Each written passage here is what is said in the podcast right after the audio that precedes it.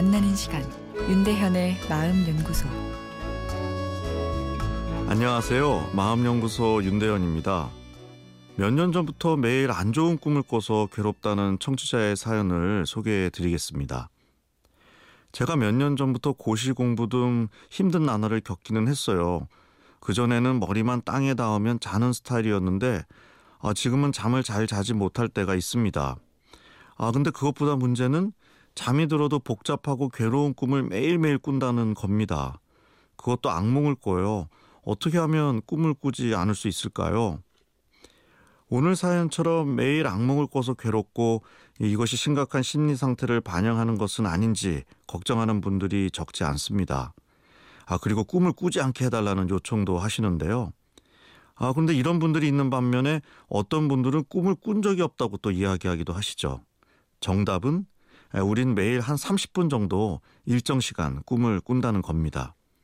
꿈을 꾸지 않았다는 건 사실은 꿈이 기억나지 않는 거죠. 아, 그런데 악몽을 꾸었다고 해서 내 심리 상태가 불안정한 것은 아닙니다. 그리고 꿈의 내용이 악몽인 경우는 사실은 매우 흔한 일인데요.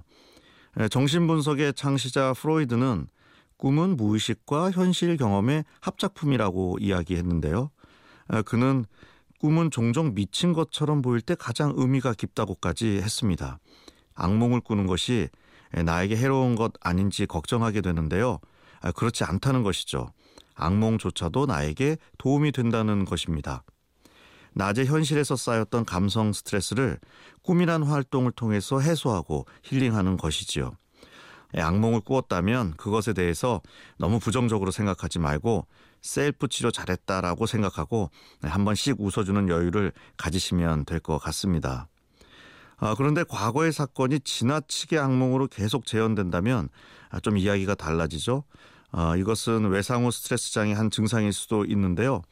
한 예로 베트남 참전 군인 다섯 명 중 한 명이 만성 악몽을 경험했는데요. 아, 이런 악몽은 아, 긍정적인 게 아니죠. 악몽을 줄이는 방법 중에 이미지 예행 연습이라는 것이 있습니다. 반복되는 악몽의 내용과 등장인물에 대해서 우선 이야기하고 스토리를 긍정적으로 만들어서 반전시키는 거죠.